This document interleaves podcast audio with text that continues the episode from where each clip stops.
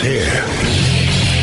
Now, broadcasting from, from the underground command post, deep in the bowels of a hidden bunker, somewhere under the brick and steel of a nondescript building, we've once again made contact with our leader, Mark Levin. Hello, everybody. Mark Levin here. Our number 877-381-3811. 877-381-3811. Well, as you know, every now and then we uh, we um, really jump into history. We have July 4th coming up. But July 4th was the culmination of events that had been occurring for more than a uh, decade before, July 4, 1776. And as you know, I've been one of the leading proponents of the articles of, of the Article 5 and the Convention of States, where the states through their legislatures, delegates would meet to review what's taking place in the federal government and propose changes to address the uh, rewriting of the Constitution by the Supreme Court and other instrumentalities of the federal government. Remember, the states created the federal government, and the federal government had certain specific and limited responsibilities, but that's not the case anymore. And so the uh, the framers of the Constitution and the ratifiers they decided that there would be a provision in our Constitution under Article 5 where the Constitution could be amended should Congress and the other elements of the federal government become oppressive, the word that George Mason used. And in many ways, they have become oppressive. They have become much stronger, much broader than ever intended as a result of the importation of this ideology called progressivism, which is statism. It is an alien ideology. It is incompatible with a constitutional republic, and it is the uh, the basis, the the reason for the existence of the modern Democrat Party, and most of the modern media and much of academia. The importation of an ideology that is hostile to our founding principles. So, what do we do about that? Well, the first thing we do is talk a little bit about our history that is rarely taught. And so I want to go back, back even before 1776. The first time the disparate colonies decided to get together in a meeting, in a conference, in a congress, if you will, was called the Albany Congress. And it took place in 1754. The Albany Congress.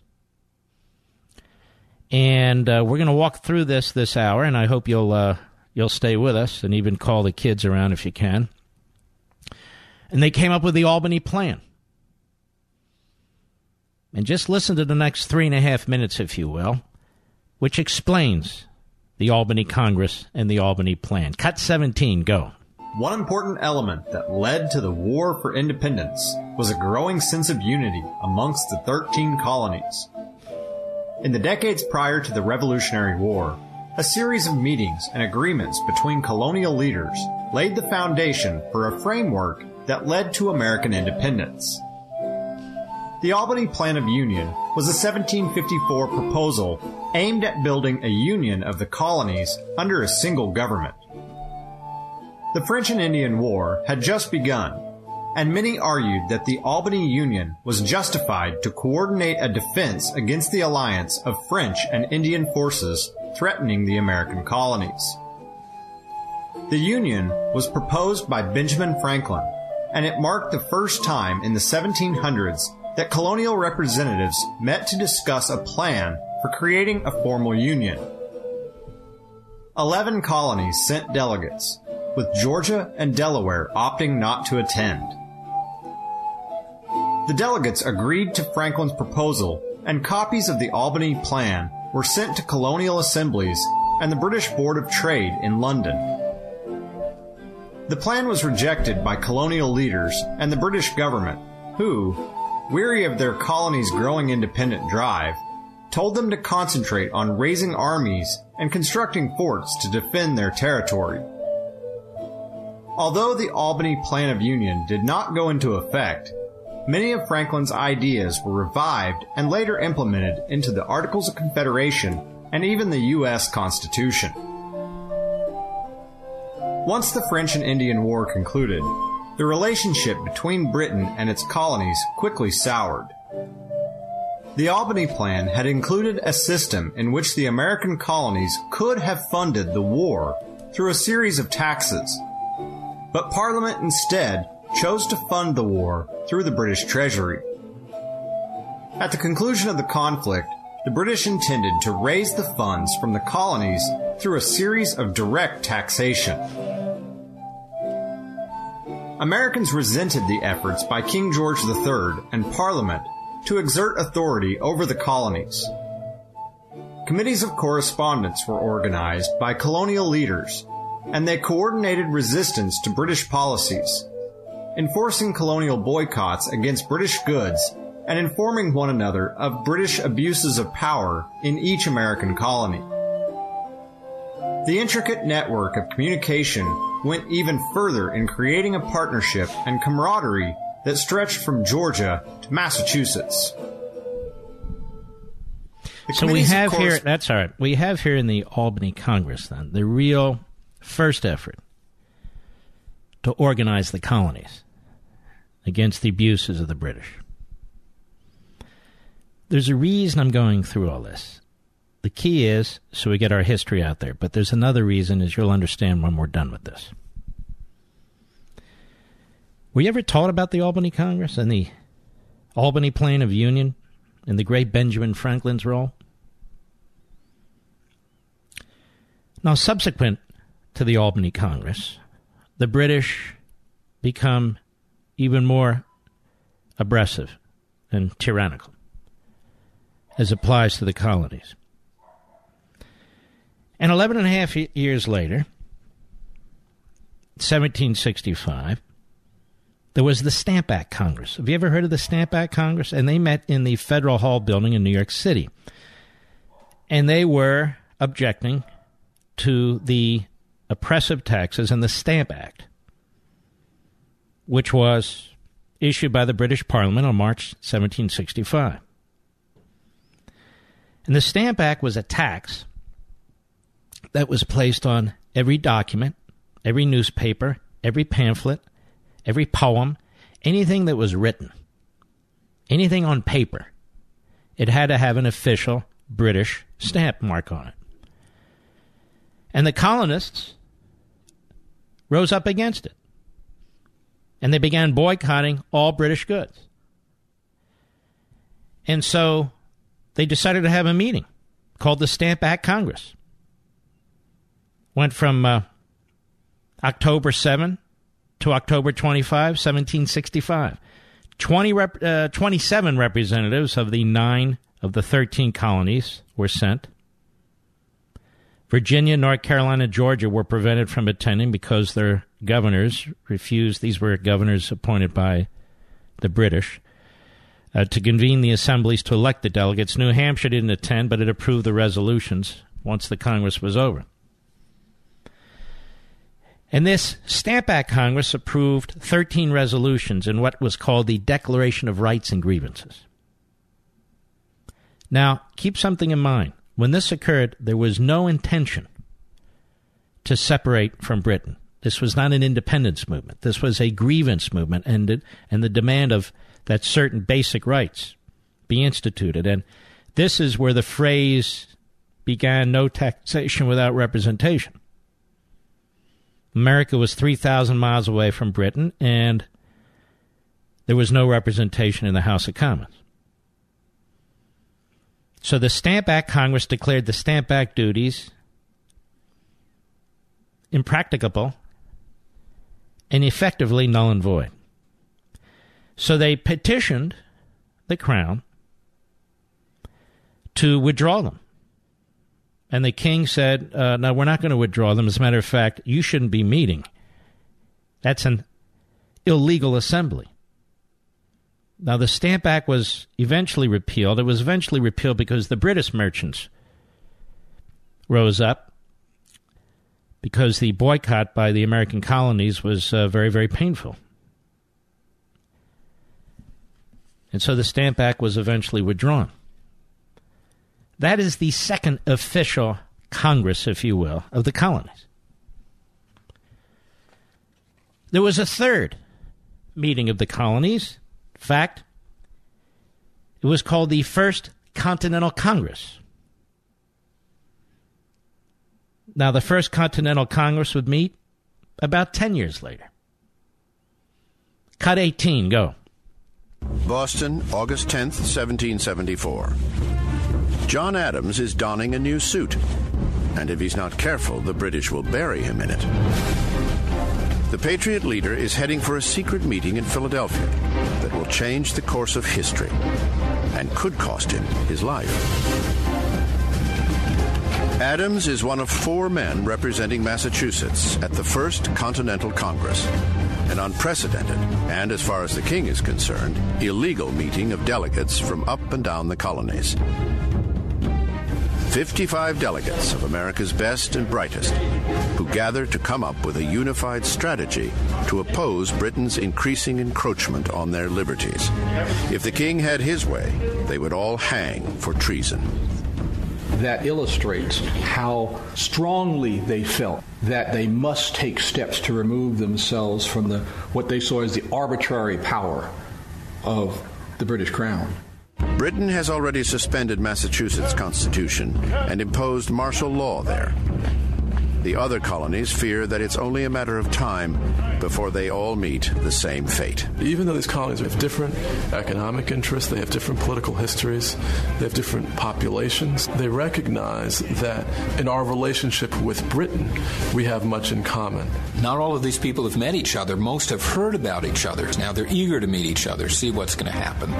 People know that there's going to be moderates and not so moderates, and there's already kind of little factions forming. Joining John Adams from Massachusetts is another radical, 37 year old John Hancock, a wealthy Boston merchant who has been using his considerable fortune to fuel the cause. Pennsylvania has sent a moderate lawyer, John Dickinson, 42, whose widely read essays back in the 60s helped launch the anti tax movement. From Virginia comes Patrick Henry, the volatile young orator whose Virginia resolves helped stamp out the Stamp Act. And also from Virginia, a wealthy 42 year old planter and veteran of the Seven Years' War, George Washington.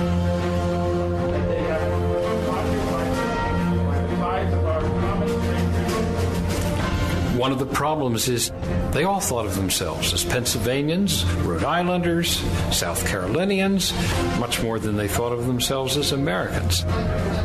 Patrick Henry He really just electrifies everyone when he says, I am no longer a Virginian, I am now an American. John Adams says the trick is to get 13 clocks to strike all at the same time, 13 ships to sail in the same formation. Uh, it's not easy. 13 conspirators against the crown. Finally, after two months of arguing and pontificating, the Congress adjourns with a unified message for England. Until colonial rights are restored, all 13 colonies will halt all trade with Great Britain. Local militias are to arm and stand in readiness. As one might expect, kings don't do well with ultimatums. No one tells the King of England what to do. The die is now cast. The colonies must either submit or triumph. I do not wish to come to severer measures, but we must not retreat. I trust they will come to submit. He makes the assumption that a simple show of force, of military might, will be enough to scare the rebels back to their senses. Not likely. Certainly not in Boston. Interesting. So we have the uh, the Albany Congress, we have the Stamp Act Congress, we have the First Continental Congress. And you can see what is about to occur. And shortly thereafter, quickly convened, is the Second Continental Congress. And when we return, we'll discuss that. We'll be right back. Mark Levin.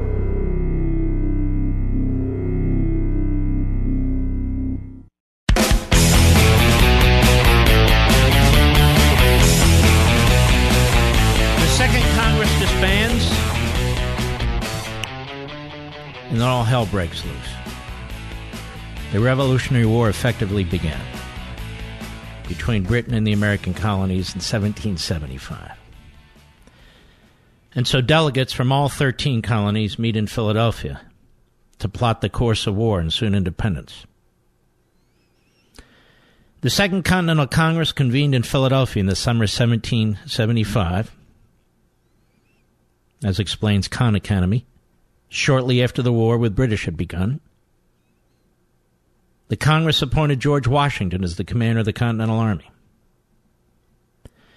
On July 4, 1776, the Congress issued the Declaration of Independence, which for the first time asserted the colony's intention to be fully independent.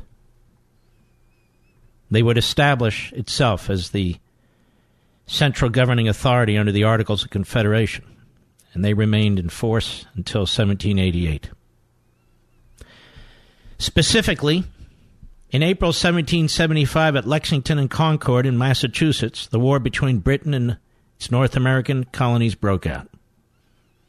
And in order to direct the war effort, begin debating the contours of the system of government that would emerge to replace British rule, delegates from all 13 colonies convened in Philadelphia in the summer of 1775. Now, the most pressing order of business was the war effort. It was not unified, nor were there many leaders who could potentially command the disparate armed forces, which at this point were mostly composed of various local militias. In June, the delegates voted to raise an army through conscription and appointed George Washington to command the new Continental Army. There were two main factions represented at this Congress. The so called conservatives, headed by John Jay of New York and John Dickinson of Pennsylvania, and the radicals, led by John Adams of Massachusetts and Thomas Jefferson of Virginia.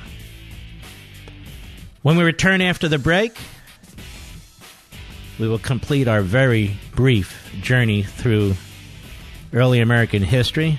I want to tip our hat at the Khan Academy, and I'll be right back.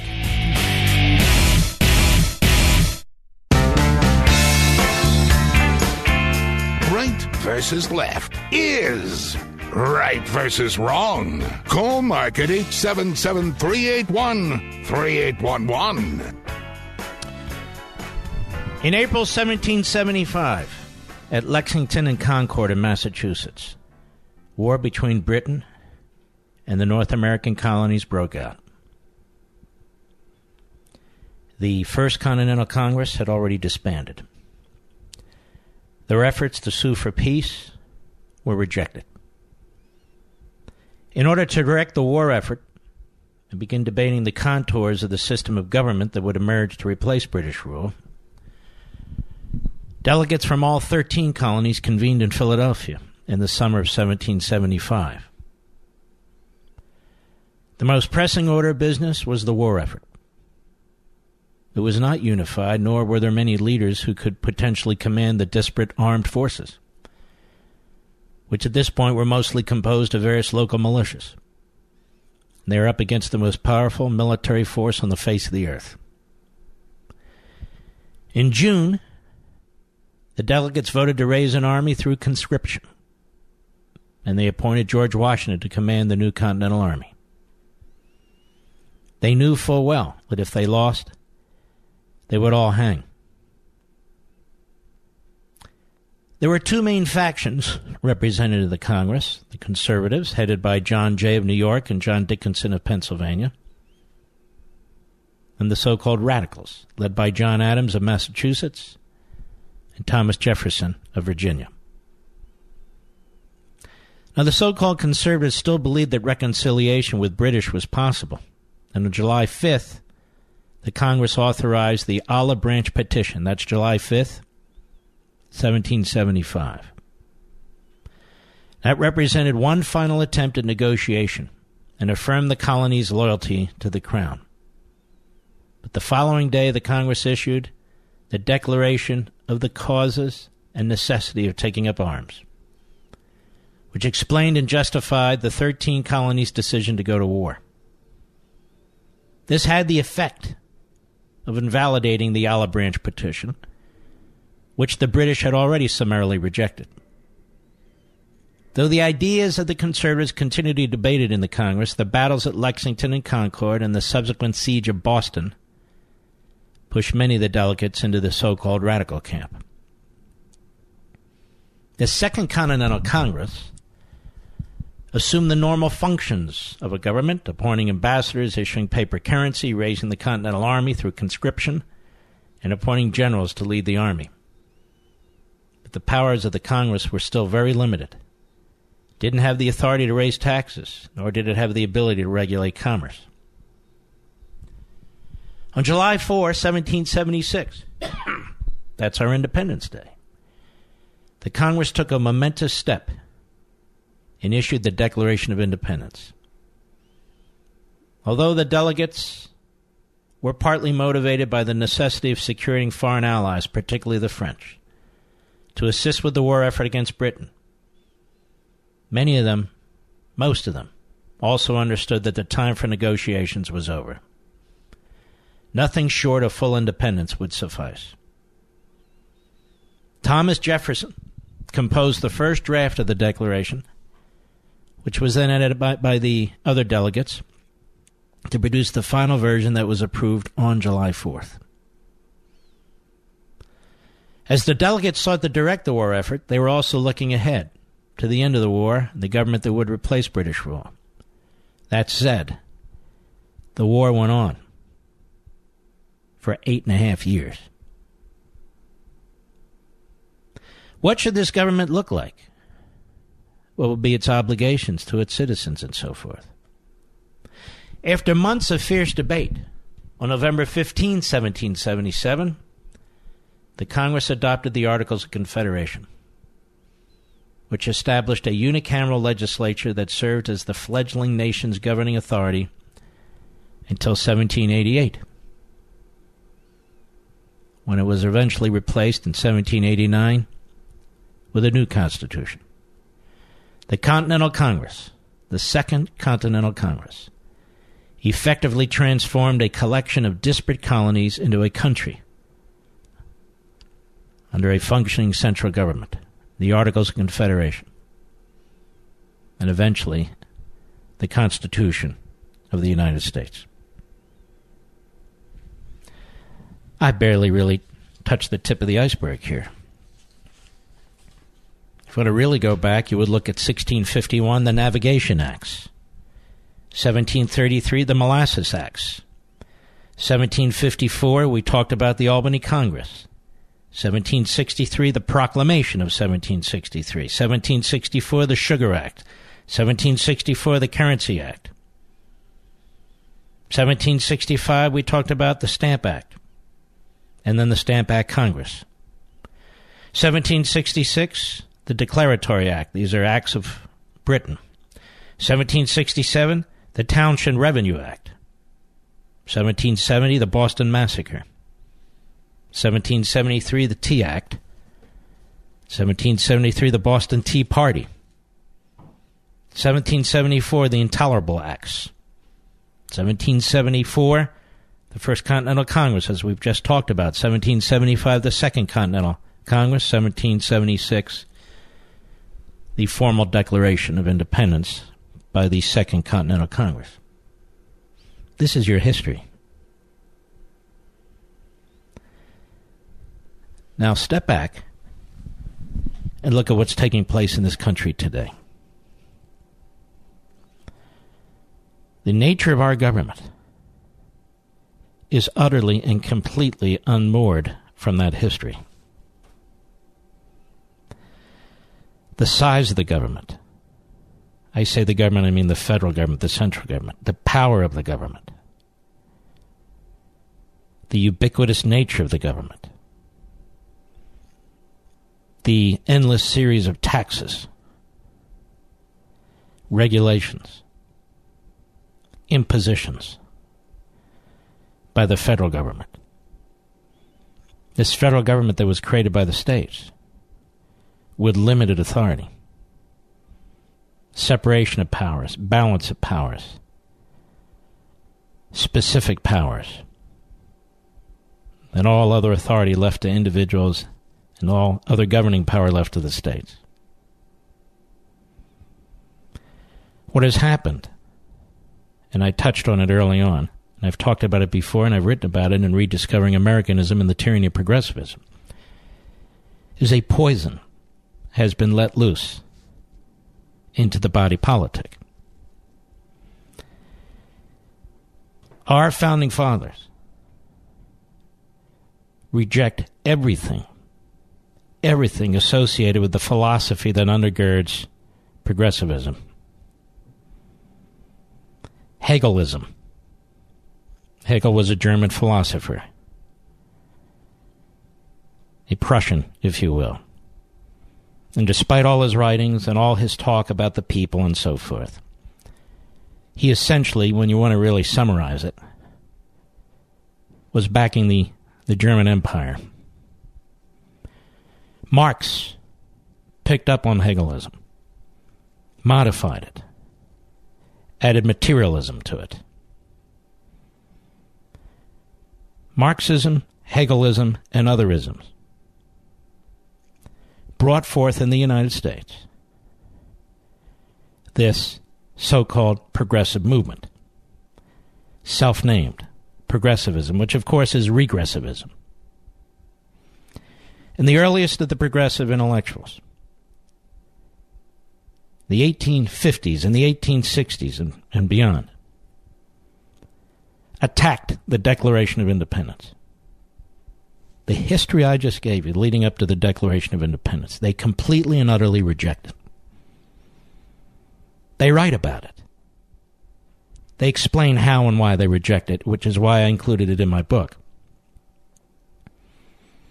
We had a president of the United States in Woodrow Wilson who was one of the leading so called progressive intellectuals. 30 years before he was elected president. And you had many, John Dewey and so forth, who were enormously influential. Influential with another president by the name of Theodore Roosevelt, who obviously preceded Woodrow Wilson, a Republican. And these men, these ideologues, these intellectuals, spent their time academically and politically trying to make the case for rejecting the basic principles that are set forth in the Declaration of Independence. They basically dismissed the Declaration and all the history I just gave you and the history that followed that created our Constitution. They reject it as a historical throwback. That was all very important for the time, but the times have changed. Jefferson said in a letter responding to a critic a critic who said to Jefferson, Yeah, well, you know, you wrote this Declaration of Independence. You really didn't have many new ideas in there. And Jefferson said, The point wasn't to create new ideas, the point was to embrace the right ideas. And he says in his letter that he looked to Aristotle and Cicero and Sidney and Locke and many others, and so did his contemporaries at the time. Do the progressives today look at Aristotle, Cicero, Sidney, and Locke? No.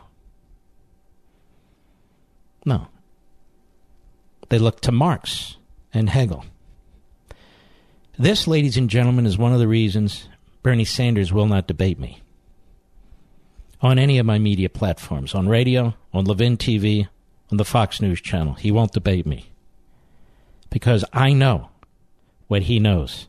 He knows what I know. And we both know if we would sit down for an hour and have a discussion, I would thoroughly and completely expose him. This is why the 28 year old young lady who was just elected the so called Socialist Democrat in New York will not come on this show. Because she knows that I know what she knows, and she knows what I know, and she doesn't want to have a discussion with me. She'd rather go on MSNBC and CNN. Now, where am I going with all this? We had a few calls last night, as I do often, asking, Mark, where do we go with this? Where are we headed? How do we save our republic? And I wrote an entire book on this called The Liberty Amendments. Remember the Albany Congress and the Stamp Act Congress and the First Continental Congress and the Second Continental Congress? How the colonies and then the states would meet, would meet to discuss what was taking place in the country, how to make it better. Well, those geniuses who met in Philadelphia after the Revolutionary War to replace the Articles of Confederation with an actual constitution. They put a provision in their constitution under Article 5 that provides two ways to amend the Constitution. One, through Congress, two thirds of both houses proposing amendments to the states, three fourths of the states, or now 38 states, having to ratify. And two days before the end of the Constitutional Convention in Philadelphia, George Mason stood up, a delegate from Virginia, genius, brilliant. And he said, If Congress shall turn oppressive, the only way to reform what's taking place is through violence. We must give the people the power to address a tyrannical Congress, or in this case, a tyrannical federal government and they set forth the process in the Constitution. And the legitimate constitutional way is through the state legislatures. 34 state legislatures. Coming up with virtually identical resolutions when it comes to the issues they want to discuss. Calling for a meeting, a convention of the states, where they meet, they discuss, what they want to do to get the original Constitution back, which has been rewritten by the Politburo that we now call the Supreme Court, which still would require the same ratification process 38 states, three fourths of the state legislatures, either by, either by the legislatures or convention. So there's no potential whatsoever for a runaway convention, since the states are in charge from beginning to end. This is how you address what's taking place in this country. It's certainly not going to happen tomorrow. It's certainly not going to happen next year. But if it doesn't happen, I'm telling you, in 50 years, your children will not recognize this country. I'll be right back. Mark Levin.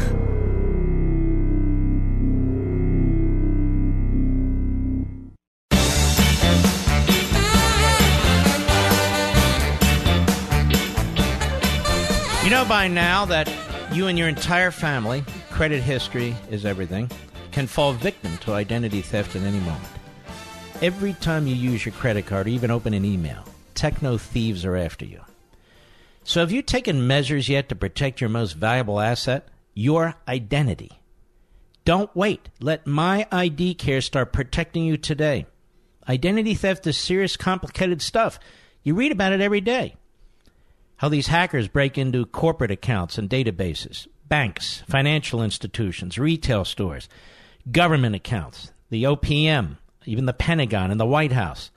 Well, none of them are protecting you. You have to take this on yourself. And luckily, we have a wonderful, wonderful company that can do that and help you. So, for instance, have you heard of synthetic ID theft? It's when thieves take pieces of personal information from various people and create a fake persona. But my ID care covers you for even this sophisticated kind of scam. No one can protect you 100%, but my ID care offers best in class protection. Best in class. And they give you a 100% identity recovery guarantee if you do fall victim or your money back. Let my ID care take care of you just like they do me and my family. Credit freezes alone won't protect you from all nine types of identity theft, but My ID Care will. Learn more and get 15% off at myidcare.com slash mark, promo code mark. That's a mouthful. Let me repeat it. myidcare.com slash mark, promo code mark. One more. myidcare.com slash mark, promo code mark. So when you and I say we want a constitutionalist on the Supreme Court, and the progressives scream and bark and burp and say you'll move the court to the right. What does that mean, you'll move the court to the right? We are constitutionalists. Conservatism, constitutional, it's not right, it's not left. A constitutionalist is somebody who wants, as best as possible, to make sure the Constitution is faithfully interpreted, interpreted and upheld. Why is that a right or left thing? What else is a judge or justice supposed to do? Isn't that their obligation? You and I are trying to defend an institution against a foreign ideology imported into this country that is trying to promote its ideology and devour our Constitution and our constitutional republic. We are defending the institution. They are attacking the institution. And we are defending the institution because we understand the principles that undergird these institutions liberty, individualism, private property rights, faith. I'll be right back.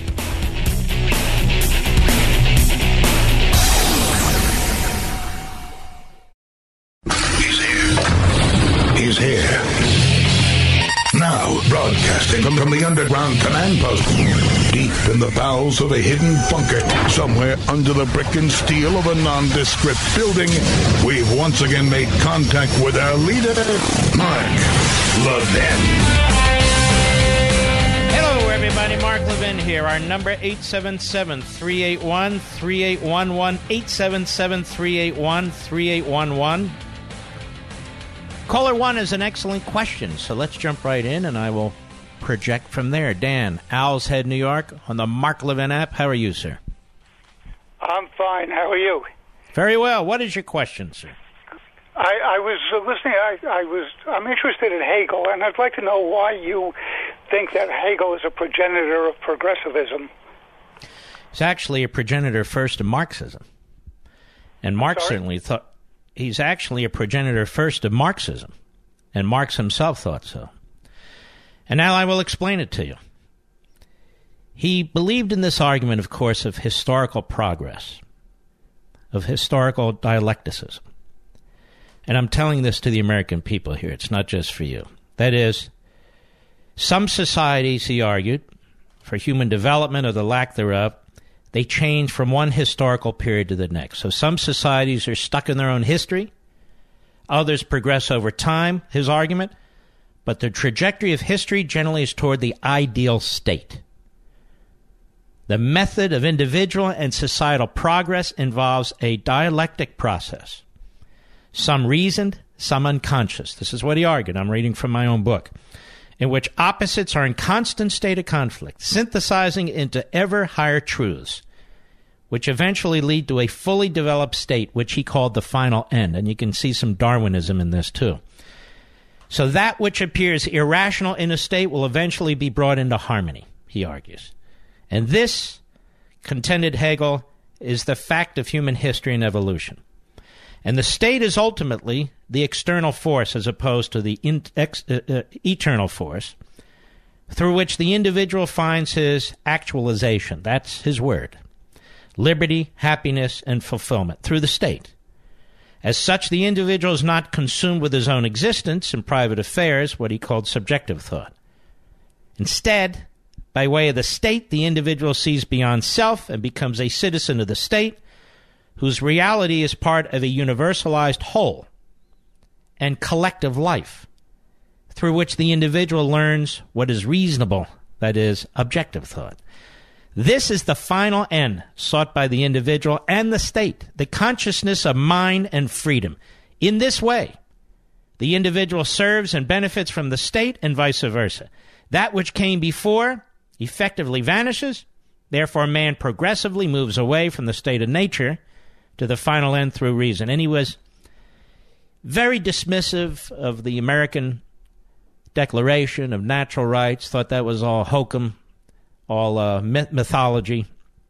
He wrote in his book, The Elements of Philosophy of Right, in 1820, about the ideal state. Here's what he says The state is the realized ethical idea or ethical spirit. It is the will which manifests itself, makes itself clear and visible, substantiates itself.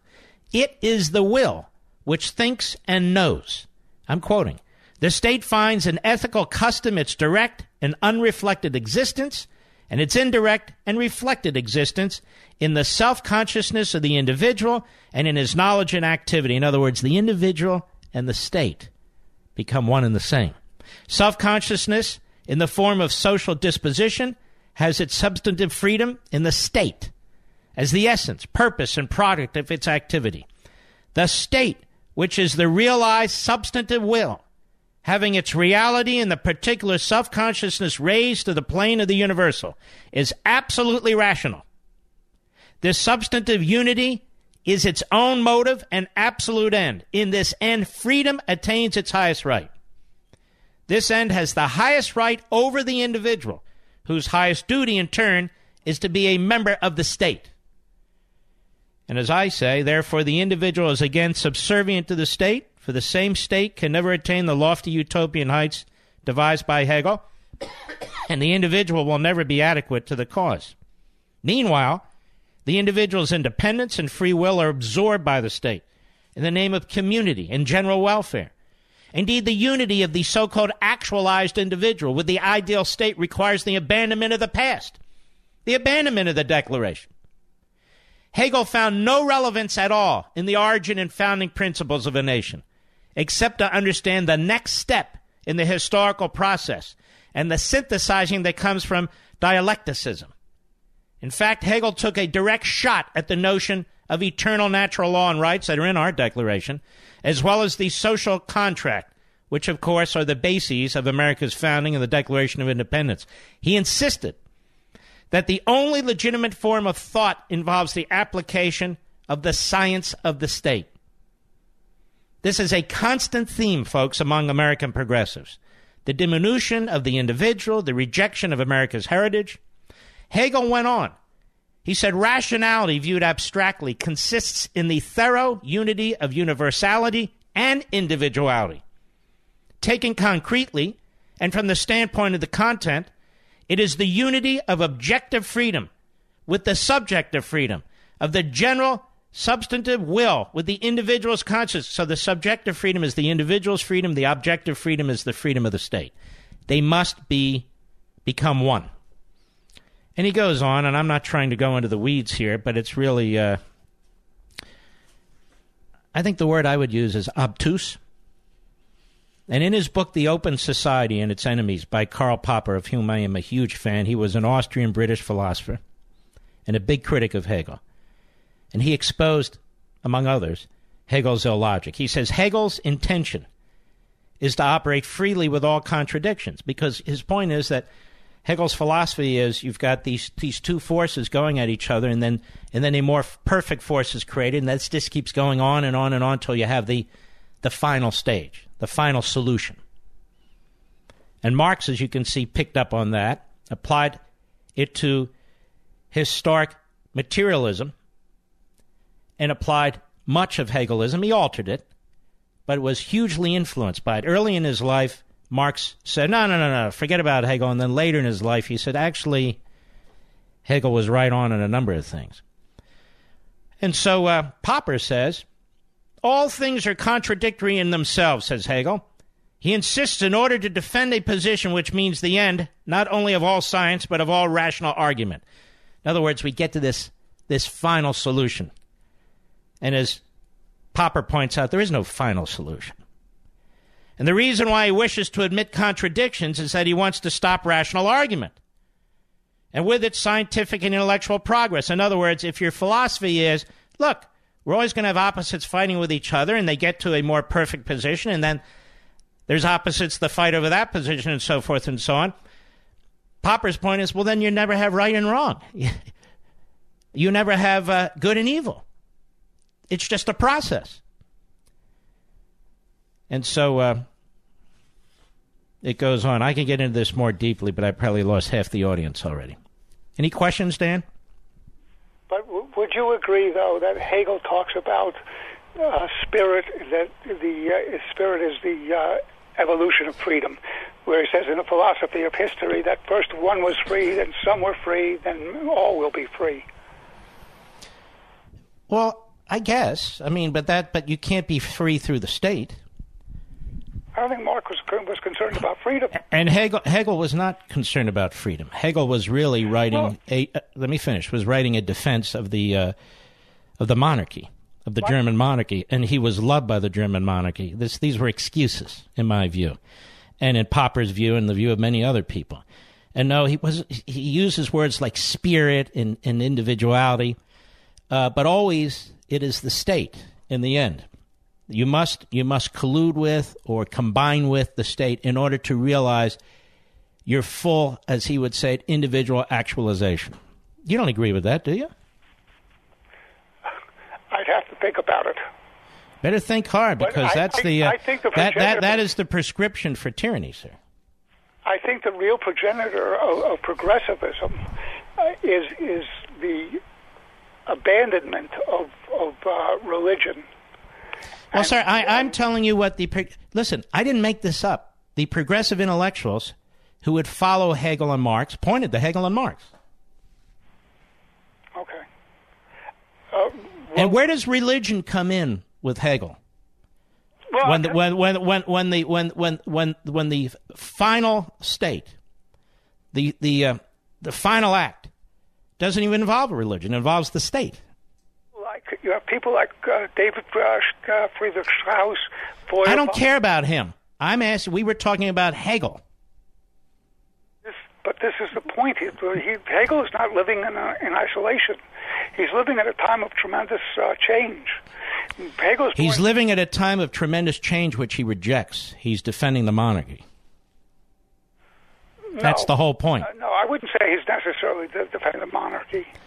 Well, they they adored him. They embraced him. Well, if you don't believe that Hegel was defending the monarchy, then you don't understand Hegel. All right, my friend. I do appreciate your call. Let's go to Joe Lyons, Georgia, the great WTKS. Go. Go Uh, ahead, hello? Joe. Yes, sir. Uh, yes. Uh, yes, I would like to know what is wrong with populism. The reason I asked this question is I was listening to another radio host who happens to. yeah, you don't need to mention the host, but what's wrong with populism? Go ahead. I was just asking what is wrong with it, with like your opinion, because when I actually heard last week about about your uh, excuse me, about All right, let, let's let me address populism. Thank you for your call, my friend. If you read the Constitution, there's no populism in the Constitution, none whatsoever. Which article, which section, which clause promotes populism? The founders of this country and the framers of the Constitution and the ratifiers of the Constitution feared pure democracy. The courts don't reflect pure democracy. The presidency doesn't reflect pure democracy. There's an electoral college. The Senate doesn't reflect pure democracy. And even in the case of the House, there's two year limits, and then you got to keep, re- keep running. No plebiscites, no referendum, nothing. Uh, John Adams said it best. He said if the people could vote, they'd vote to take the property from those who earned it. You look at the Declaration of Independence, they talk about unalienable rights. Unalienable rights are unalienable rights. It has nothing to do with democracy or populism. It's another brilliant man that I've quoted in the past. His name was, or is, Isaiah Berlin. He's passed away since. brilliant man. And uh, we've talked about him before, and we will in the future. And he talked about liberty positive liberty, negative liberty. And I don't want to get too heavy, but he goes into these ideas of populism, nationalism, constitutionalism, and so forth. And uh, he makes the point that liberty is not necessarily defended by any form of government, that any form of government is capable of tyranny. I use this example on your unalienable rights. Are your unalienable rights subject to plebiscites?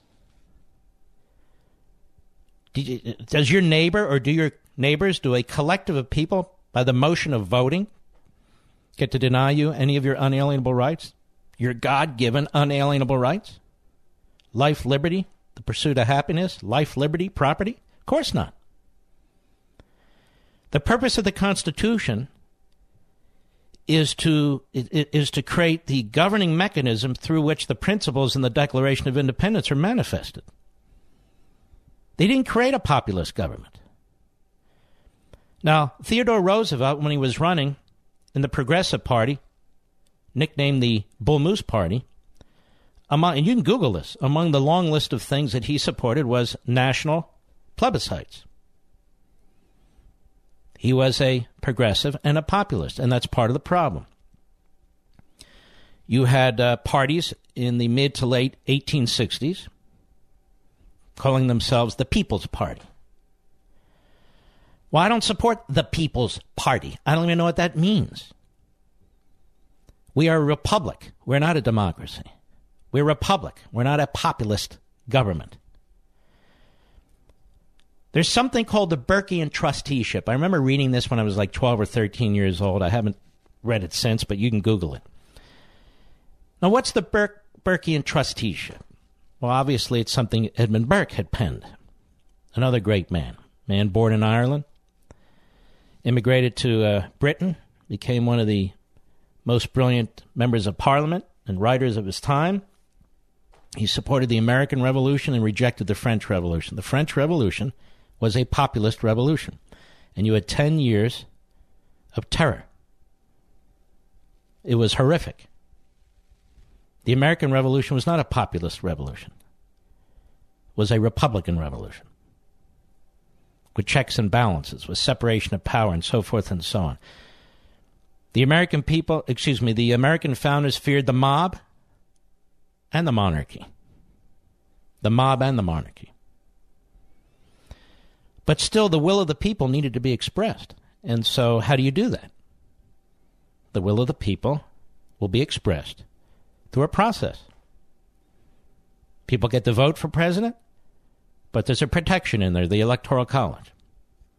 People get to vote for Congress, two bodies in Congress, vote for one directly, at least originally, the way the Senate was set up, and then the Senate would represent the states. And we do not elect judges and they set this system up. Now you will hear the the autocrats, the progressives, the uh, the progeny of, of Hegel and Marx, go on and on and on about the people, the general welfare, um, uh, community, and so forth and so on. And yet, the only way they they can meet their fanciful objectives is through the iron fist of a centralized state, which is why they hate the Constitution and reject the Declaration. I'll be right back. Mark Levin.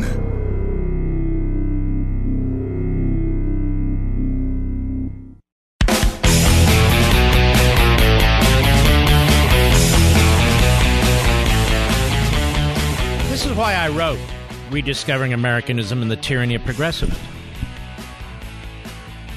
They are incompatible. Absolutely incompatible. And we collectively need to understand the force that we're up against. This is why I spent the first hour of the program very briefly going over the early parts of American history, looking at what's going on today, the battle over the Supreme Court, the rejection of the Declaration of the Constitution by people, so called progressives, I call them statists, who pretend to care about the Constitution.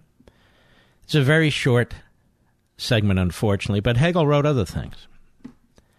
And he lived from 1770 to 1831, if you're curious. He specifically rejected the Declaration of Independence, the way that Obama used to leave out crucial phrases of the Declaration of Independence, the way that Woodrow Wilson, on a July 4th during the course of his presidency, He went to Independence Hall, stood out front of Independence Hall, and essentially eviscerated the Declaration of Independence. You cannot be a so called progressive and believe in natural law and the law of nature and unalienable rights of the individual. You cannot. You believe in government. You believe in taking things from some people and giving it to other people. You believe that all roads of justice and equality run through an all powerful central government managed by so called elites. I'll be right back.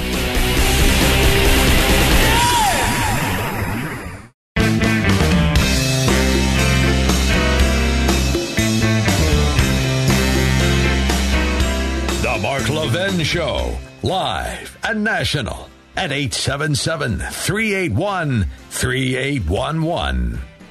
Is there any place that teaches young adults to seek what is true, beautiful, and good? To even understand what those things mean? How about understanding the principle that all men are created equal? Or why America is the world's freest nation? You know, there's a place where students study these things. It's called Hillsdale College. And by putting in the work to understand essential truths, students graduate ready to lead in any field of their choosing. As Vice President Pence said at commencement this year, Hillsdale students learn not what to do, but what to be. Hillsdale also offers its stellar education to you through the free monthly subscription to Imprimis and in free online courses like Constitution 101. The fact is, every American can learn like a Hillsdale student from the same professors. Most remarkably of all, Hillsdale provides this service to our nation without taking a single penny of taxpayer money, state, local, federal, not one penny. I strongly encourage you to learn how Hillsdale can serve you at a website just for you, my beloved audience. LevinforHillsdale.com, LevinforHillsdale.com. That's L E V I N for Hillsdale.com. If you're enjoying today's show and the sort of things that I'm talking about, go to Hillsdale. That is LevinforHillsdale.com. Check it out.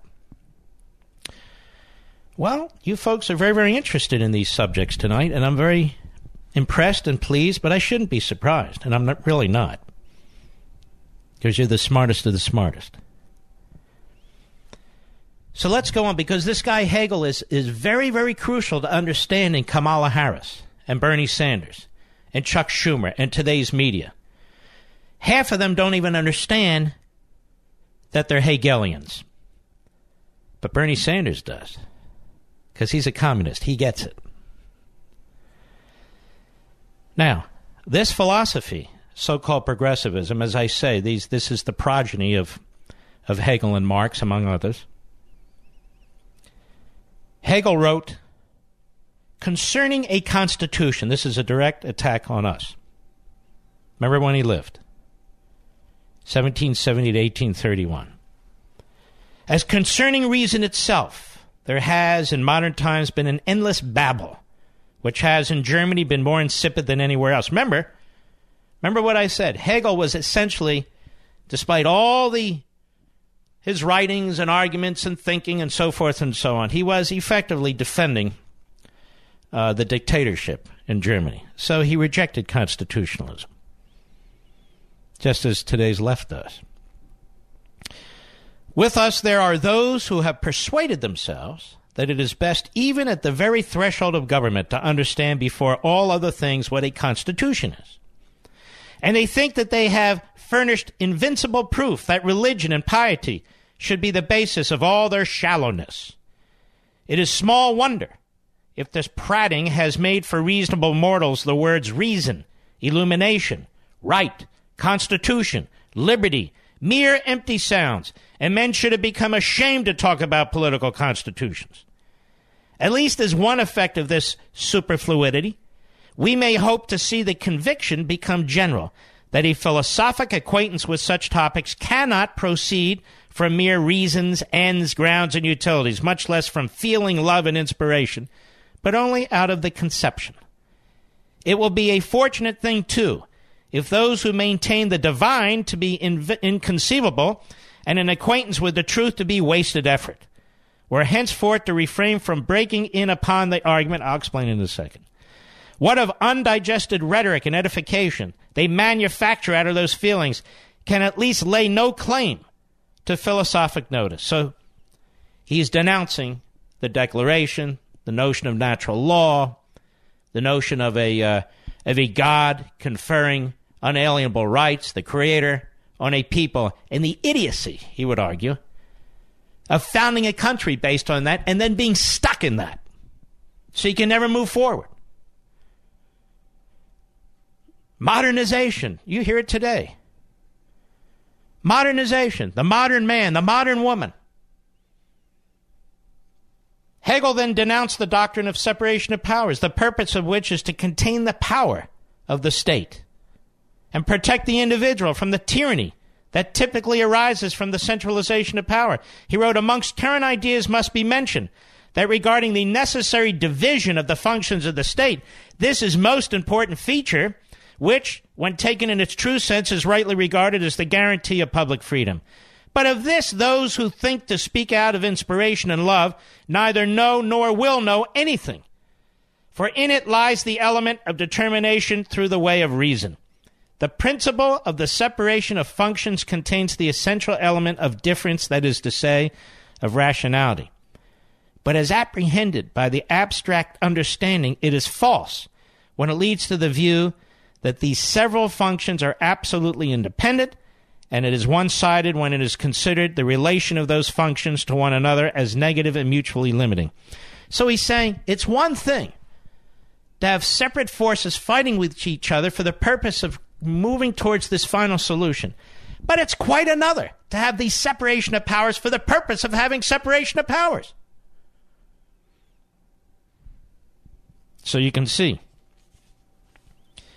So, despite his extensive argument about conscious freedom, what, what, what calls reason and spirituality, as the gentleman with calling said, a community, the whole, egalitarianism, the ambiguity of the practical form of the final end, the eventual perfect state, and the condemnation of constitutional republicanism as disparate parts of the same organ devouring itself, Hegel finally revealed himself as a monarchist. Just as the left in this country ultimately reveals itself. You can name it as tyrannical. He said the legislative corresponds to universality and the executive to particularity. But the judicial is not the third element of the conception. The individuality uniting the other two lies beyond these spheres. The function of the prince as the subjectivity with which rests the final decision. Got that? Got that? Subjectivity, the, the, the ultimate individual actualization, rests with the prince. The function of the prince as the subjective with, with, with, with rests the final decision. In this function, the other two are brought into an individual unity. The legislature, the courts, brought into an individual unity with the prince. It is at once the culmination and beginning of the whole. This, he says, is constitutional monarchy. So, Hegel's final end is an all knowing, all powerful monarchy. Quote, the perfecting of the state into a constitutional monarchy is the work of the modern world, in which the substantive idea has attained the infinite form. This is the descent of the spirit of the world into itself, the free perfection by virtue of which the idea sets loose from itself and its own elements, and nothing but its own elements, and makes them totalities. All right, yak, yak, yak. The point is the totality, the spirit. Finally, conforms into this princely figure. And to the critics of monarchy, I'm telling you, this is important. The vast majority of you have never been taught this. This is important. I know it's a lot to consume. I really do. So, the, to the critics of monarchy, Hegel wrote, the conception of monarch offers great difficulty to abstract reasoning. So, you and I, we're stuck with abstract reasoning. You see, we, the notion of God and unalienable rights and natural. That's well, that's fine. That's all this abstract, mythical mumbo jumbo. But he's dealing with real science. And in the end, it's the monarchy, it's the prince through which all of us attain our ultimate and realize our ultimate individuality, you see. The conception of monarch offers great difficulty to abstract reasoning and to reflective methods of the understanding. The understanding never gets beyond isolated determination, you know, separation of power, blah, blah, blah, from his point of view. He says, basically, he said, you don't progress from anything. You just talk about separation of powers and uh, unalienable God given rights and natural law. He says, you know, that's fine and good for that period of time, but now you're stuck there. You're stuck in your Constitution. You're stuck in your Declaration. I'm showing you the way out. Marx does the same thing, somewhat differently. He doesn't believe in the prince, obviously. He substitutes the prince with the mob, if you will, in my opinion. Thus, the dignity of the monarch is represented as something derivative not only in its form but also in its essential character, he says. If by the phrase sovereignty of the people it is to be understood a republic, or more precisely a democracy, all that is necessary has been said. So Hegel's talking about the previous denunciation of separation of powers, etc. Says when a people is not a patriarchal, a patriarchal tribe, having passed from the primitive condition which made the forms of aristocracy and democracy possible, it is represented not as in a willful and unorganized condition, but as a self developed, truly organic totality. In such a people, sovereignty is the personality of the whole and exists too in a reality which is proportionate to the conception, the person of the monarch. Of the monarch. And so it brings you unavoidably to an examination of Karl Marx. Karl Marx, he was also a German philosopher. He studied Hegel's writings very, very carefully. So did his frequent partner, Frederick Engels. And Marxism's intellectual starting point is nearly indistinguishable from Hegel's.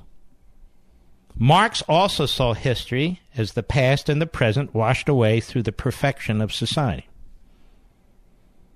Marx argued, though, that Hegel's idealistic historicism and its emphasis on legal and political conditions failed to account sufficiently for the most important characteristic of historical progress economics.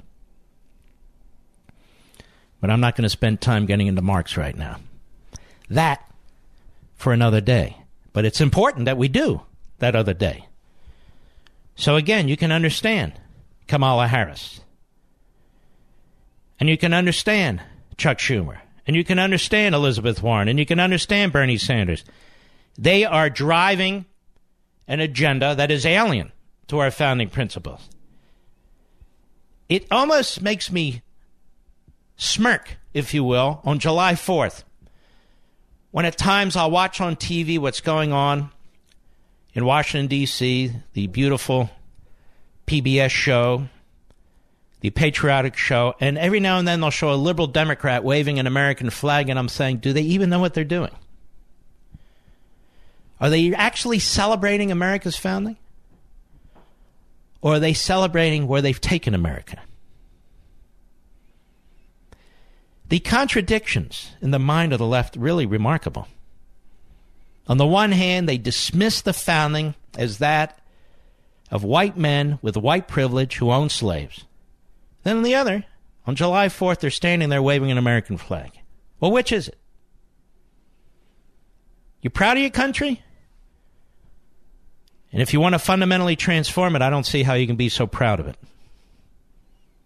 I'll be right back. Mark Levin.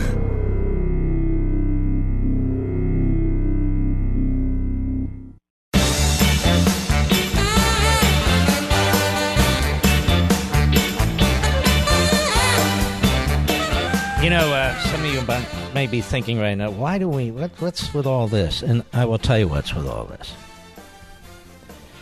And why I do my show and why and often I do it this way. I mentioned Isaiah Berlin, and he said to the effect if you leave ideas and philosophy to the academics and the intellectuals, you will lose your liberty. You will lose your country. You see, for many of them, ladies and gentlemen, we are nothing more, nothing less than mice in a social experiment. You need to know what they're up to in order to do something about it. Take to the streets, do this, do that. Okay, for what? To do what? The battle of ideas still matter. When you see the talking points or hear them, from the left day in and day out on these cable shows. They don't miss a, a step. Now we're all supposed to support abolishing ICE. Before that, we were supposed to support open borders. We're supposed to support national health care. abortion on demand, on and on and on. They never stop. They press their agenda. Push, push, push. Doesn't matter how they get it.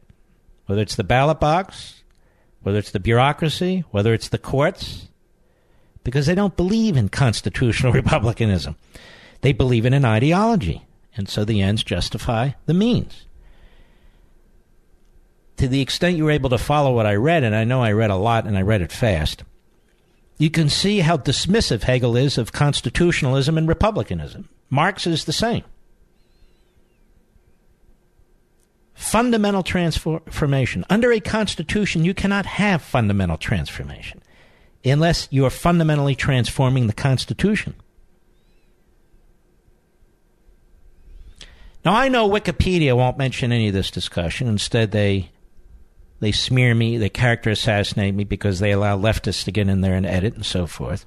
And I know when the left writes about this program, they just mention from time to time when I may bark something out and so forth and so on, as any human being would. But you know better. We get into these issues like nobody else, and we have to. And I write about these issues like nobody else because I have to. And we must understand what's taking place and what it's based on because it is taking place.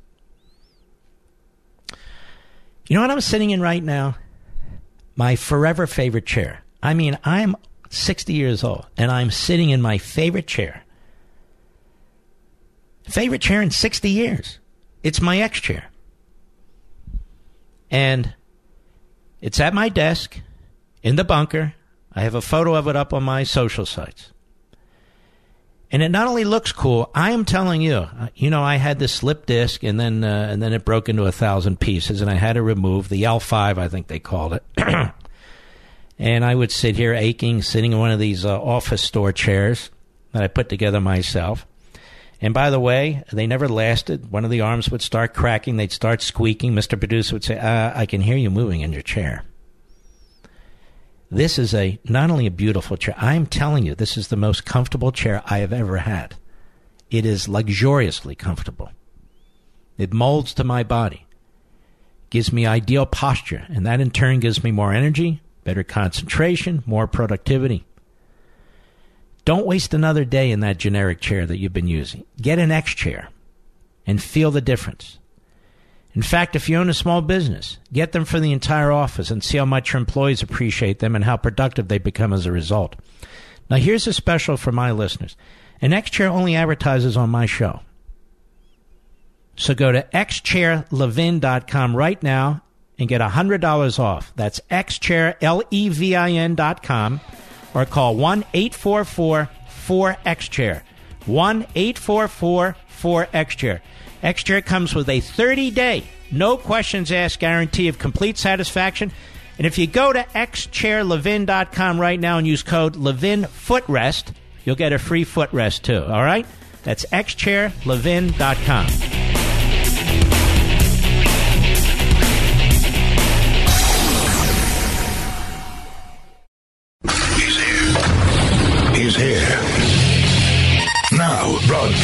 from the underground command post, deep in the bowels of a hidden bunker, somewhere under the brick and steel of a nondescript building, we've once again made contact with our leader, Mark Levin. Hello, everybody. Mark Levin here. Our number 877-381-3811, 877-381-3811, our final hour till the weekend begins. The government is closed and life goes on. Have you noticed? We talk about this all the time. Just to alert you, the government will be closed tonight, tomorrow, and Sunday. And I think there's like nine federal holidays, and when that takes place, the government's closed for three days a week.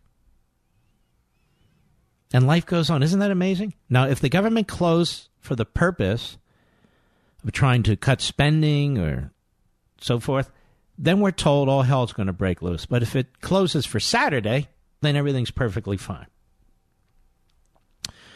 We've been hearing a lot of talk lately about a civil war in this country. And Mr. Producer said, You know what, Mark? You've been talking about this non shooting civil war for 10 years. I said, Okay, prove it to me. Mr. Producer Rich. So he spent part of the day, believe it or not, going through dusting off the archives. And he could only get that back to May 22, 2009. But he said, You said it before that. Now, why am I mentioning this now? Because, again, constitutionalism is absolutely incompatible with progressivism. So let's check this out from May 22, 2009. Cut one, go. Make no mistake about it, ladies and gentlemen. I was the first to say this, and it's been repeated since. We are involved in a silent, in terms of non shooting, civil war in this country. We hold the certain values and beliefs, you and I, upon which this country was founded, and our adversaries do not. And you can hear it every time Obama gives a speech. You can hear it every time Pelosi and Reid speak. These are miserable people trying to do miserable things. And I will not be lectured to by backbenchers in this business or anybody else about how to speak about them or to them. Everything's on the line, everything's at stake. This isn't a debating society. I'm not running for office. We all have our roles and our responsibilities as citizens, and this is mine. I'm back live because I came under attack for using this phrase. And I used it earlier than May 22nd, 2009. That's just as far back as we could go. So this this silent, if you will, non-shooting civil war.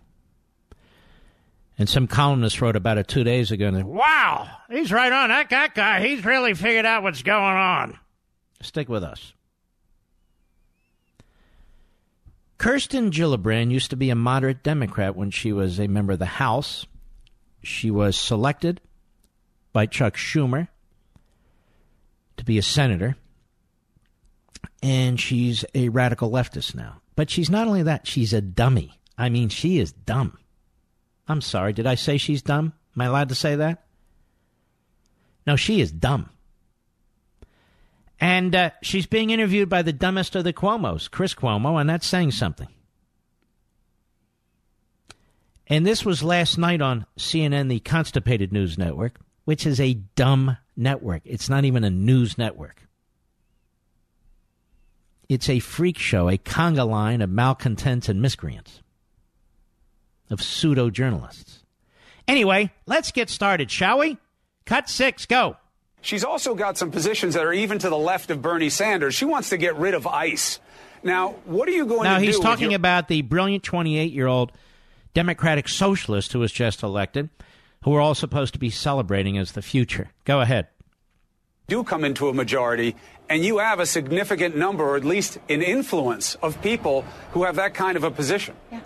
Well, I agree with it. I don't think ICE today is working as intended. Well, you think I you should get rid of the agency? I believe that it has become a deportation force. Oh, you're such an idiot. They trash the local cops and try and nationalize local police departments. They turn the military into a social engineering project. They want to eviscerate the Second Amendment so we can't even defend ourselves. Now they want to abolish ICE and put left wingers in courthouses from our towns to our counties to our states to the feds. These people are absolutely insane. Go ahead. And I think you should separate the criminal justice from the immigration issues. And I think you should reimagine ICE under a new agency. We with- should reimagine ICE from this airhead. How should we reimagine ICE? You know what I want to abolish? I want to abolish the Democrat Party. I want to abolish the IRS. I want to abolish Obamacare. I want to abolish things that are really detrimental to the country. ICE?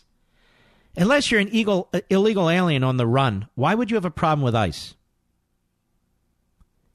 Unless you're here illegally, unless you're committing crimes here, and you come from overseas, why would you be opposed to ICE? She's not opposed to prison guards, is she? She's not opposed to prison wardens, is she?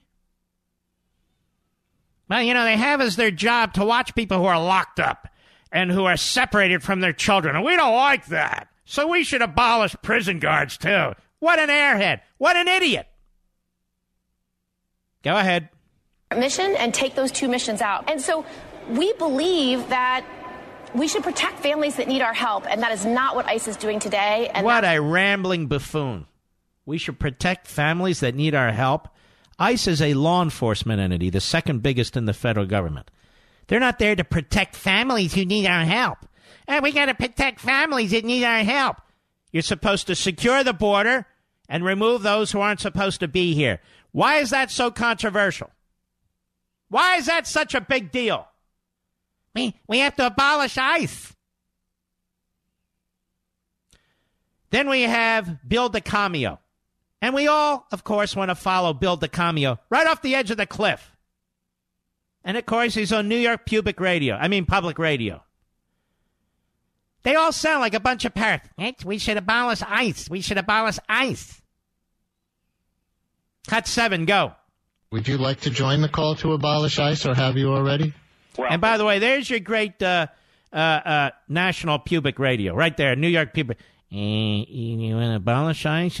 No, I want to abolish you and pubic radio. Why do we have pubic radio? Why do we have government radio? We don't need government radio. You got radio everywhere. You got shows everywhere.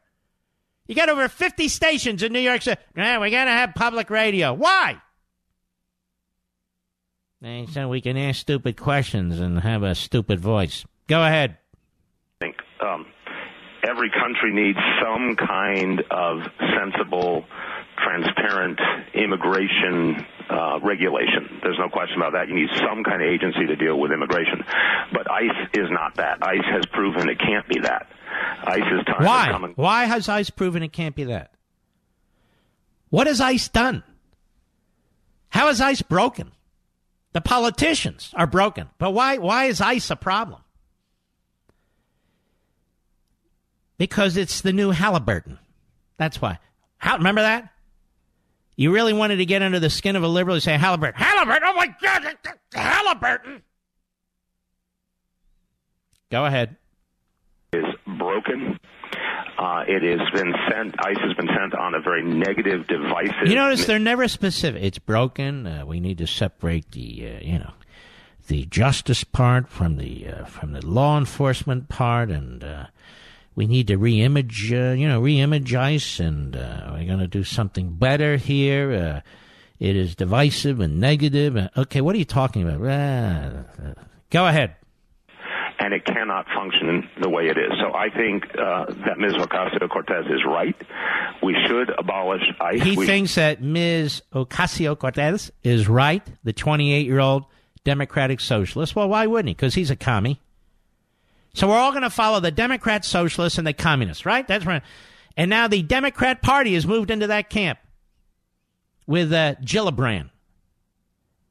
Go ahead.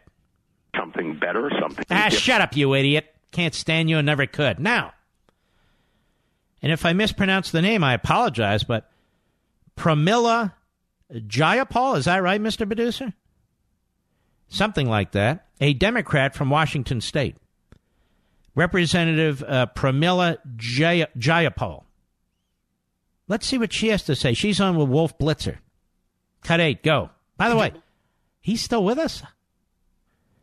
Wolf Blitzer's still around? I mean, I just assumed. Anyway, go ahead. Do you believe, Congresswoman, that ICE, the Immigrations and Customs Enforcement Agency, should be abolished? So stop. You notice, you see all the leading questions. Now the media are into it. Let's abolish ICE. Yes, that's, that's right. It's abolish ICE, and we'll put a question mark behind it. Abolish ICE. I mean, do you believe it should be abolished? Now they know that this Congresswoman is an idiot. They know that the uh, the, uh, the cameo is a cameo. They know Gillibrand is a uh, is a, uh, a a hack who will do anything to get the nomination for president of the United States. Can you imagine? And now we care what Pramila Jayapal has to say. Go ahead. More and more Democrats who are specifically calling for that. Well, I have been working on immigration issues for 20 years, and Oh, the you. enforcement functions, which need Yes, to be here in a country as ours, we do have immigration laws. They do need to be enforced. But Now the- listen to these idiots. You know, it needs to be enforced. A country as ours, uh, we have immigration laws. They need to be enforced. But we have immigration laws. They're broken. They shouldn't be enforced. ICE needs to be about. But of course, we need to protect the border and the American people. Go ahead. functions don't need to be in an agency that has become a rogue agency. ICE is not a rogue agency. ICE is not a rogue agency. Those agents do what they're told. What's rogue is Congress. What's rogue is the Supreme Court. What's rogue is this damn party, the Democrat Party. If we're going to run around talking about abolishing things. We should abolish the Democrat Party. What the hell good is it? Go ahead. Literally has no accountability to Ah, Congress. shut up, you idiot. Of course it has accountability. It literally has no accountability whatsoever. We must abolish ICE because the left wing kooks and goons in my party, the base that I must have to be a member of the House of Representatives, they insist that we get rid of ICE. Like Osario, what is her name? Ocasio Cortez says. Now she's the, uh, the she's the great Ocasio Cortez. Three days ago, nobody ever heard of her. She works for Bernie Sanders. She's 28 years old. Uh, she gets 16,712 votes or whatever it is. Wow, what an upset. The whole country should move in her direction now. You've got precincts in this country that get 16,000 votes. No, it's an earthquake. You don't understand. It's an earthquake. Well, who is she? What do you mean, who is she? And so they celebrate her like they did Jim Comey six weeks ago. She's everywhere. And before Comey, like the kook uh, psychologist from Yale, she was everywhere. And before the kook psychologist from uh, Yale, we had the kook uh, phony writer, Michael Wolff. He was everywhere. Now she's everywhere. Then we had Stormy Daniels. She was everywhere. And we had her slip and fall porno lawyer. He was everywhere. Now, I don't know about you folks, but when Pramila Jayapal speaks, everybody listens. I'll be right back. Mark Levin.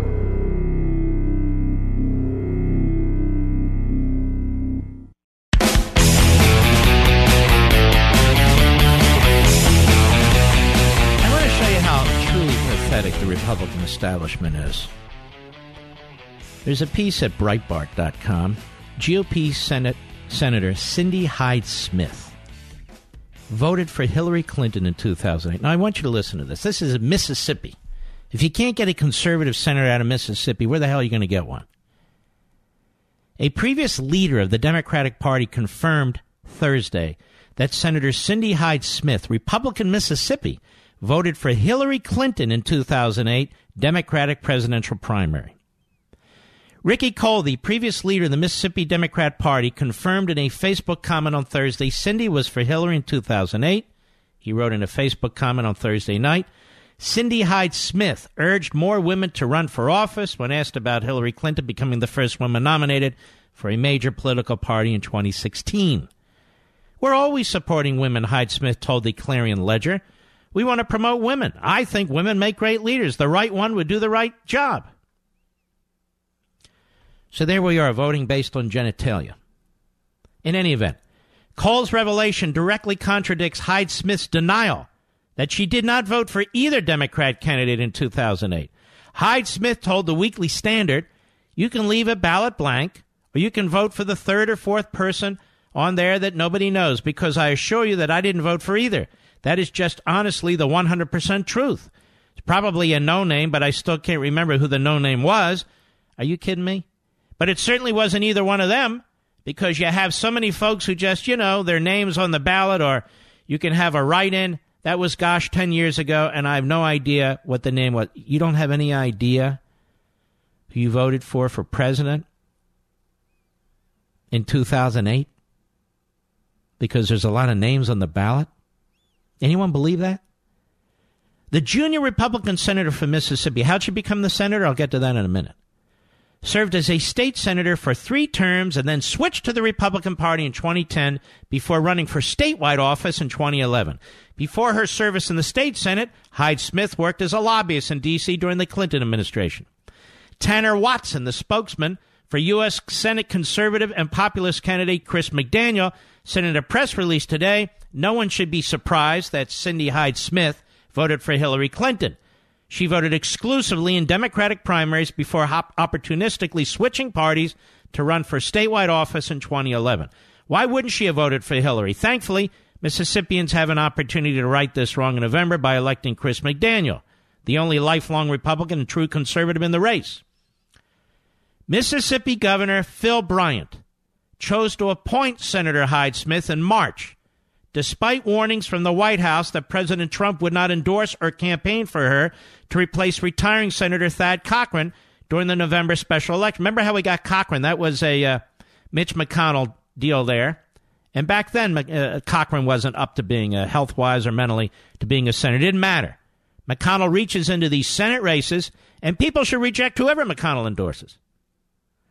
White House sources have argued that her former Democrat Party affiliation would lead to a loss in November. Until Mississippi Governor Bryant's appointment, Mississippi State Senator Chris McDaniel was the only Republican in the race for the U.S. Senate. The way it works there is the top two are the ultimate nominees, and then those two are the runoff candidates. McDaniel warned in a Breitbart News Sunday interview in March that if the governor made a special appointment, it would lead to a bloodbath in November's special election. So uh, you have this liberal who will be a Susan Collins, Maine liberal, a Lisa Murkowski, Alaska liberal, out of Mississippi. I don't know what the hell the governor of Mississippi was thinking, other than he has a hate on for Chris uh, McDaniels. Uh, and there we are, Mississippi. They screwed up Alabama. They're about to screw up Mississippi. I'm going to take a very close look at this race and see if there's anything I should do behind the microphone. I'll be right back.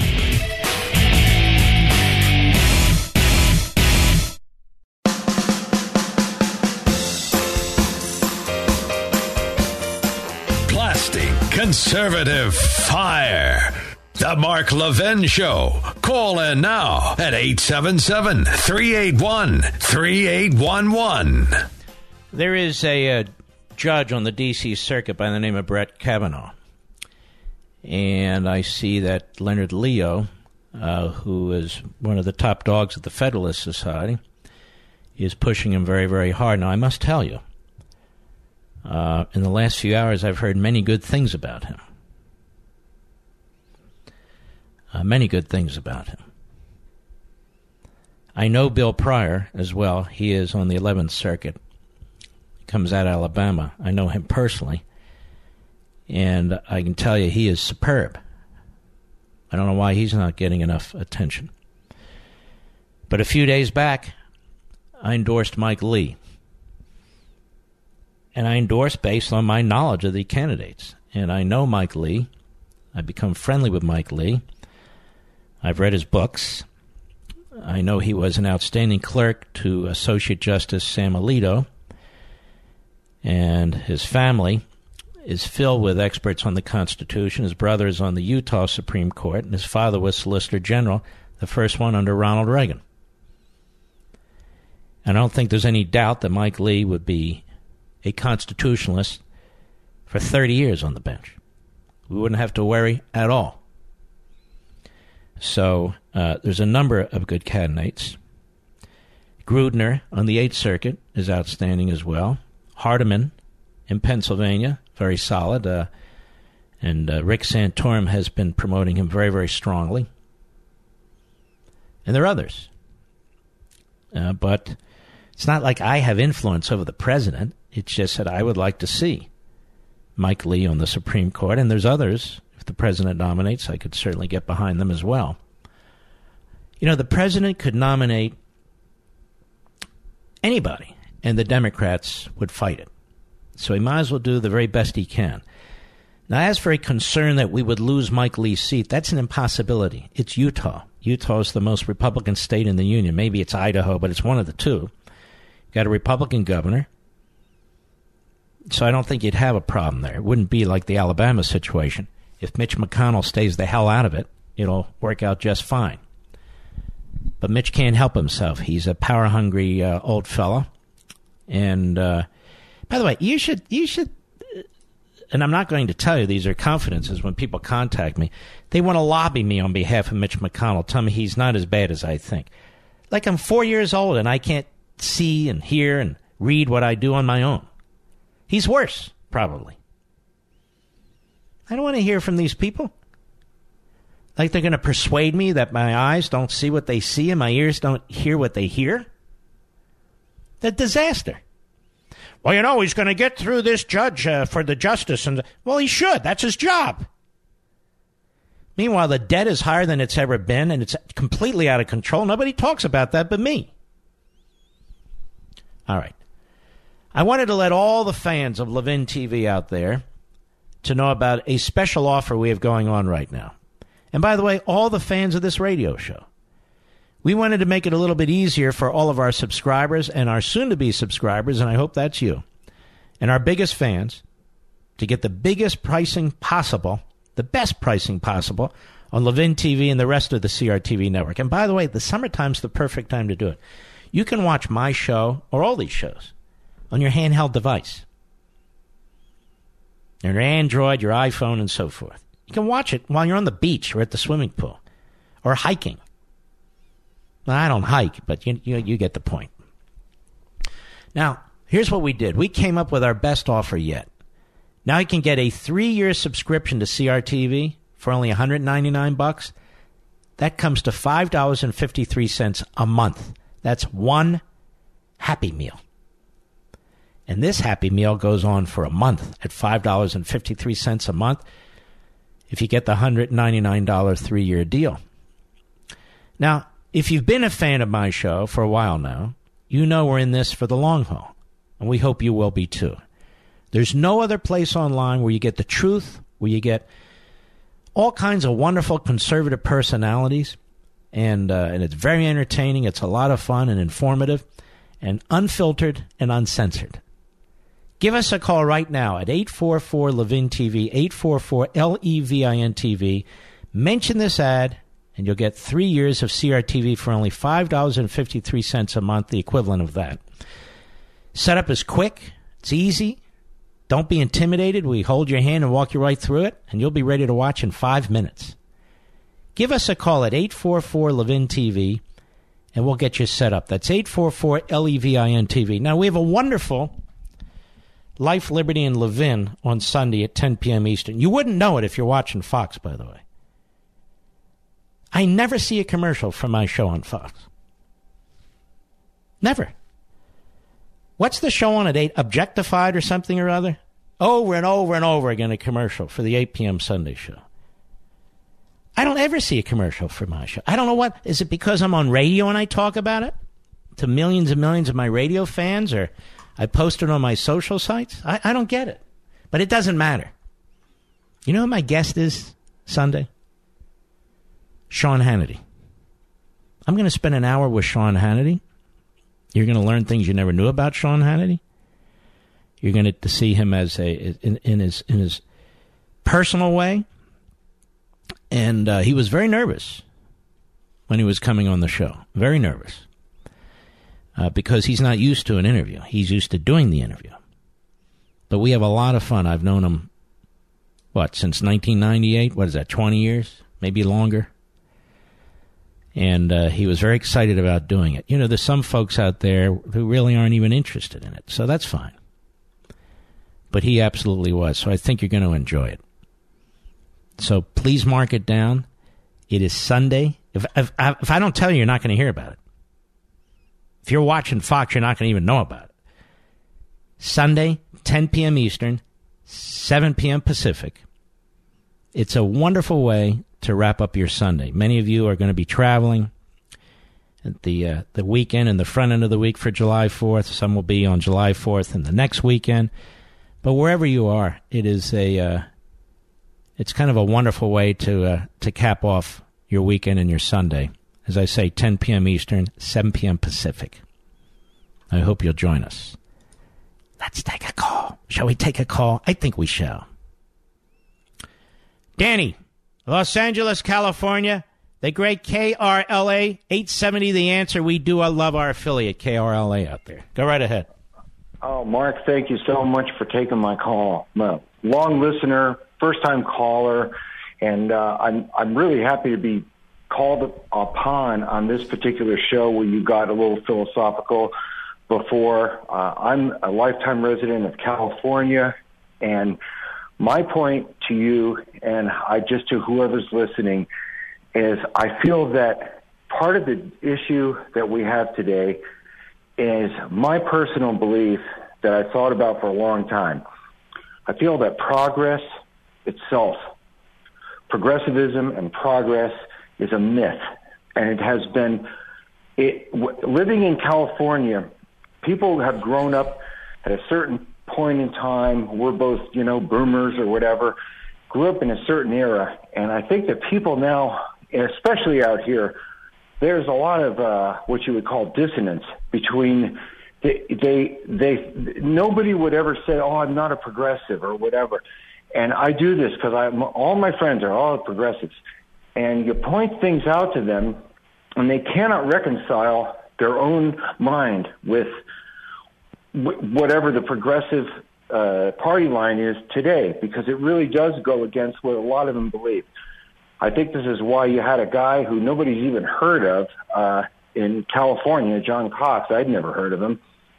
Now he, he ends up coming in second in this rogue primary. What does that tell you? Uh, I think there's, uh, it, it just, I, I think that people who consider themselves to be progressives have not even really examined what that means because I think historically it really means uh, nothing good, nothing good. You know, All right, my I mean, friend, I, I think you're right on. I appreciate your call very much. Pete, Oakley, California, the great KSFO. Go right ahead. Hey, thank you, Mark, for taking my call. By the way, I think today's topic and and your little dissertation that you gave regarding uh, Hegel is maybe the best I've heard yet. Um, Wow, thank you. So I appreciate it very much. Um, you, you know, uh, I wanted to talk a little bit about Hegel and Kant. Immanuel Kant really uh, was was the background for Hegel, and then some of uh, some. Mm-hmm. We're not going to have enough time. I can tell. We've got two minutes, so do your best. Okay, I'll do my best. But but uh, w- what we've you know what we've got is not just being the antithesis of what our American society is, but also morals, um, which is really the basis, I believe, of our Constitution. Um, uh, you know, for the individual. Uh, uh, Hegel wrote, "Pure reason is in, uh, incapable of any limitation, is the deity itself," and and he he had the whole thesis antithesis, you know, and and basically showed that there was, in his thinking, no absolute truths and no absolute uh, morals, and you wonder if he believed his idea was absolutely true. Uh, but but I really think it goes deeper. It touches every aspect of our society. I wrote a little bit about this regarding. Uh, All right, Mr. Producer Sangwanier, we got to go. Listen, call next week, Pete. I can tell you're uh, you're very well um, uh, educated on this subject. I'd love to hear more of what you have to say, but I have to roll. I apologize. I'm not trying to be rude. How many of you have an additional five thousand bucks sitting around? Anybody? I didn't think so. But but you're going to need it if your HVAC system burns out because you don't change your filters. Those would be your air filters. I know you think I'm being melodramatic, but if you saw how bad this allergy season has been, all that junk that doesn't wind up in your lungs, which is bad enough, of course, is in your home's HVAC filters. Plus, it's getting hot outside and your system's working harder and harder. And if you don't have clean filters, you understand how it works. The air has no place to go. Spend 15 or 20 bucks, save your lungs and your HVAC system with fresh filters from my friends at FilterBuy, America's leading provider of HVAC filters for homes and small businesses. You know, they carry over 600 sizes, and if you need to customize your filter, they can do that for you too. Plus, they ship for free within 24 hours, and if that isn't enough, they're manufactured right here in America. So there's no reason not to use them. and they're priced very well. And you can set up auto delivery. It just makes life easier. So your filters come on a schedule, and then you know to swap out the old and put in the new. And you, by the way, if you do that, you'll save 5%. And additionally, you extend the life of your system. It's getting hotter outside. The last thing you need is a busted HVAC system on top of all the allergies. And you can see these trucks going all over the place with HVAC on there, painted on the, their sides. You don't want to have to do that. Save time, save money, breathe better with filterbuy.com. I know I do. That's filterbuy.com, filterbuy.com, and tell them Mark sent you. We'll be right back. Mark Levin.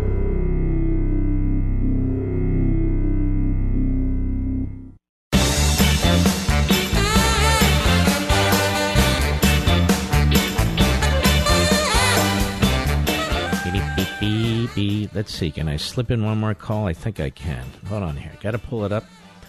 Let's go to George, Springfield, Virginia, the great WMAL. Go. I'm Mark uh, Oliver Wendell Holmes Jr. I think he, the New England pragmatists, the avenue that brought Hegelianism into the and German transcendental thought into the American bloodstream. We don't recognize it. What you're talking about isn't foreign. We've just accepted it under a different name called pragmatism.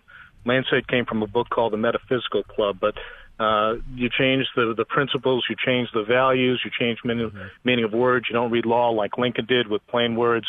You, you, you buried it and twist it all in a knot, all for the idea of good, but it doesn't come out that way. And that fits in with your thesis. That was my contribution to you tonight. Well, it's very good. All right, my friend. Thank you for your call. Well, this show, I feel, was a good show. There's sometimes I when I'm done this show, I a little down. I don't think I've done my best, even though I try to do my best in every show. Maybe I'm just entertaining myself and 12 other people. You don't know. But I do think it's important to lay this case out what we're dealing with, who they are, what their backgrounds are, and why it is that they sound so screwy, and why it is they don't defend our principles. Because they don't believe in our principles.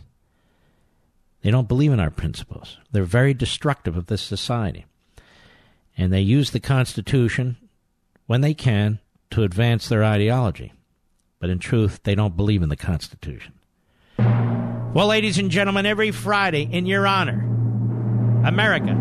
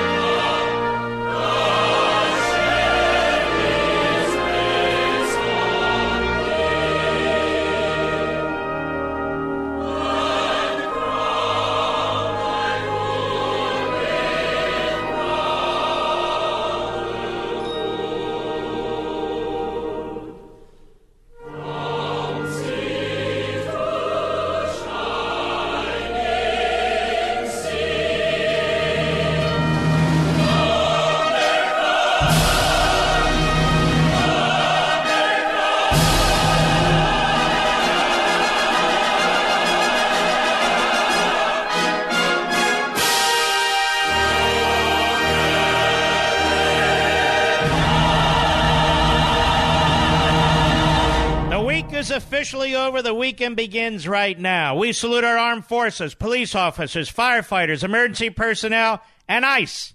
Good night, Spritey. Good night, Griffey. Good night, Pepsi. Good night, Smokey. Good night, Zelda. Get Al Qaeda. Get Hezbollah. Get Hamas. Get the Taliban. Get ISIS. Get all those subhuman bastards. And don't forget Life, Liberty, and Levin, 10 p.m. Eastern, Sunday.